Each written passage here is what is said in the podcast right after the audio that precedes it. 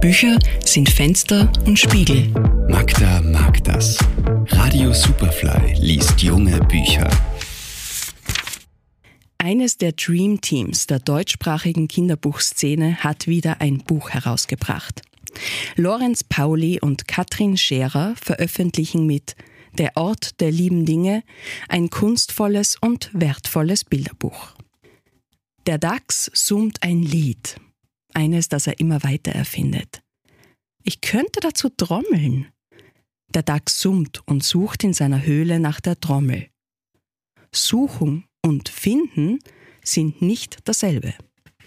Ich finde zwar die Trommel nicht, aber ich finde, dass ich Ordnung machen sollte, summt und brummt der Dachs.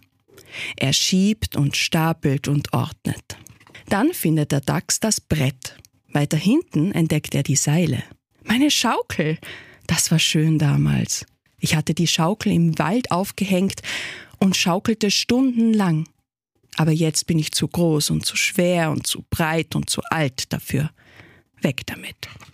Da ist noch mehr, was der Dachs nicht mehr braucht. Das Spiel, von dem ihm die Regeln nicht mehr einfallen, die Feder, die den Dachs damals sehnsüchtig ans Fliegen denken ließ, der eigenartige Stein, den er am Bach gefunden hatte, er ist hier wirklich im Weg. Das schöne Herbstblatt, das nun bröselt. Ach, das Bild. Heute würde er es anders malen. Was nützt dieser Schlüssel, der zu keinem Schloss gehört? Und da ist ja auch dieser Ast, der aussieht wie ein Hase, aber der Dachs findet das jetzt nicht mehr überraschend. Beim Aufräumen besieht sich der Dachs also die Dinge in seiner Höhle.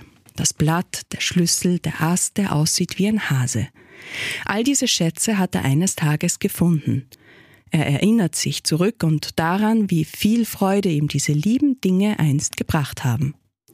Er schätzt diese Erinnerung, doch mittlerweile hat sich seine Wahrnehmung für diese Dinge verändert.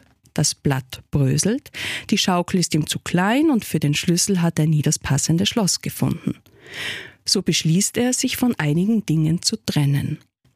Auf dem Weg trifft er seine Freunde und so manches liebe Ding findet ein neues Zuhause. Der Ort der lieben Dinge ist ein wundervoll erzähltes und illustriertes Bilderbuch, das nicht nur vom Aufräumen, sondern auch von der schönen Anhaftung an Gegenstände erzählt, die wir wohl alle kennen.